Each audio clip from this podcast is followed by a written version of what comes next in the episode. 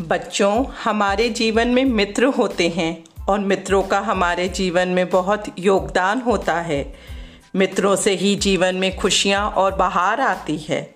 हम मित्रों के संग खेलते, कूदते, खाते, पीते और पढ़ते हैं। और बाद में यही मित्र हमारे सच्चे साथी बन जाते हैं, क्योंकि मित्रता में कोई लालच नहीं होता। मित्र वो होता है जो आपकी खुशी में खुश और आपके गम में आपके साथ दुखी भी होता है। ज़रूरी नहीं है कि मित्रता एक लड़के की लड़के के साथ या लड़की की लड़की के साथ हो, या अपने हम उम्र के साथ हो। मित्रता तो किसी के साथ भी हो सकती है। ऐसी ही अटूट मित्रता हिरन व सियार में थी।